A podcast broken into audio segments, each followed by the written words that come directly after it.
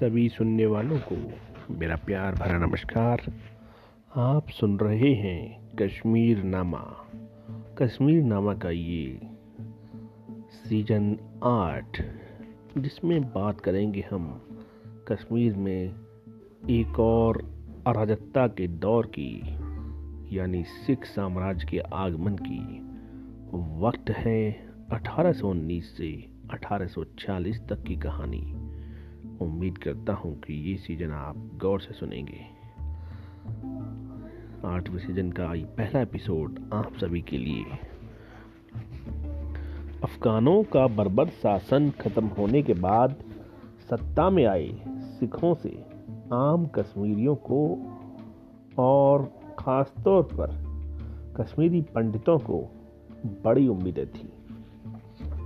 Lawrence लिखते हैं पठानों के शैतानी शासन का खात्मा, कश्मीरियों के सभी वर्गों के लिए बड़ी राहत का सबब रहा होगा।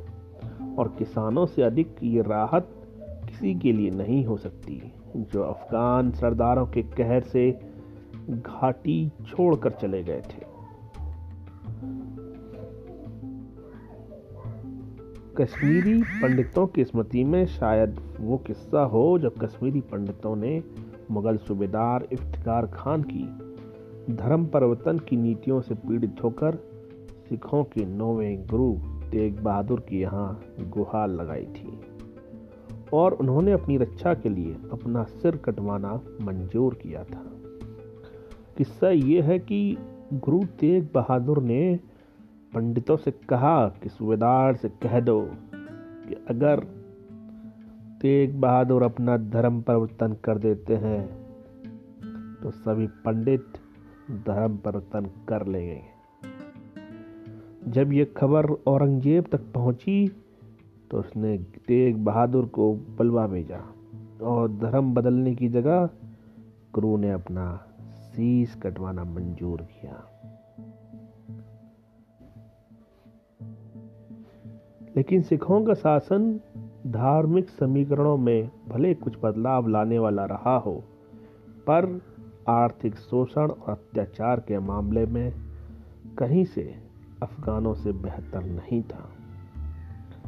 अफगानों की ही तरह उनका उद्देश्य भी कश्मीर को अधिक से अधिक लूटना था, जिसकी हर संभव कोशिश की गई जब सिख शासन स्थापित हुआ तो कश्मीर से होने वाली सालाना आय थी बासठ लाख रुपये, जो सिख शासन के अंतिम वर्षों में घटकर मात्र दस लाख रुपये रह गई। सोने के अंडे देने वाली मुर्गी की गर्दन मरोड़ दी गई थी। राहत की जो उम्मीदें कश्मीरी जनता ने पाली थीं, वे बहुत जल्द बिखर गईं। सिख शासन के समय कश्मीरी जनता के हालात की एक बानगी विलियम मोरक्राफ्ट के यात्रा संस्मरणों में मिलती है। वो लिखता है, जिस गाँव में हम रुके, वो आधा खाली हो चुका था और जो लोग थोड़े से बचे थे, वहाँ बचे थे, वे दरिद्रता की मूर्त लग रहे थे। अगर कुछ राहत नहीं मिली या व्यवस्था में कोई बदलाव नहीं हुआ तो ये बहुत मुमकिन है कि इस इलाके में कोई भी ना बचे। फिर भी ज़मीन चावल की खेती के लिए बिल्कुल मुफीद लग रही थी और जो फ़सल लगी थी वो अच्छी थी। लेकिन इन गरीब लोगों को अपनी मेहनत का बहुत कम फल मिलने वाला था, क्योंकि कर वसूलने वालों की एक टुकड़ी गाँव में थी जो अपने मालिक जवाहिर मल के लिए उपज का नौवा नौ बट्टा दस हिस्सा वसूलने वाले थे। दस में से नौवा हिस्सा सिर्फ़ वो वसूलते थे। कश्मीर रणजीत सिंह के लिए कितना महत्वपूर्ण था, इसका अंदाज़ा इस बात से लगाया जा सकता है कि जब पिछली दो पराजयों के बाद 1819 में उन्होंने कश्मीर पर कब्जा किया तो लाहौर और अमृतसर में तीन दिनों तक रोशनी करने के आदेश दिए। कश्मीर जाने की उनकी इच्छा कितनी प्रबल थी। ये कश्मीर के तत्कालीन सूबेदार कर्नल मियाँ सिंह को लिखे एक पत्र से जाना जा सकता है, जिसमें वो लिखते हैं, काश मैं ज़िंदगी में एक बार बादाम और सुगंधित फूलों से लदे कश्मीर के बागीचों में घूम पाता और वहाँ की हरी ज़मीन पर बैठ पाता। हालाँकि उनकी ये इच्छा पूरी नहीं हो पाई, लेकिन कश्मीर पर कब्जे की वजह सिर्फ़ उसका सौंदर्य नहीं था। उसके सामरिक और आर्थिक महत्व थे। रणजीत सिंह अंग्रेज़ों से कोई युद्ध नहीं ठानना चाहते थे, क्योंकि बंगाल से लेकर हैदराबाद तक अंग्रेज़ों से सीधे टकराने के परिणाम वो देख चुके थे। उत्तर की तरफ़ वो पेशावर तक कब्जा कर चुके थे और उसकी आगे बढ़ने की कोशिश में खतरे अधिक थे।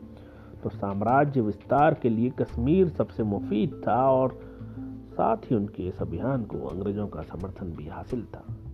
क्योंकि रूस से किसी हमले के खतरे के समय रंजीत सिंह की बफर जोन की तरह उपस्थिति उनके लिए एक बेहतर स्थिति थी। इसलिए अपने पुत्र खड़क सिंह की शादी के समय जब रंजीत सिंह ने कश्मीर विजय के लिए अपनी पहली योजना बनाई तो उसे अंग्रेज़ों ने सहज सहमति दी। इसके साथ ही कश्मीर से संभावित भारी लगान उस समय रणजीत सिंह के लिए एक बड़ा आकर्षण था, जिसने उस सूझा से कोहिनूर ही नहीं उसका सारा माल असबाब छीन लिया था, जिसके पिता शाहजमान ने कभी उसका राजाभिषेक किया था। इस एपिसोड में इतना ही। एपिसोड नंबर दो में फिर मिलेंगे। जहाँ बात करेंगे पंजाब में सिख साम्राज्य का उदय और रणजीत सिंह की कहानी। तब तक के लिए नमस्कार।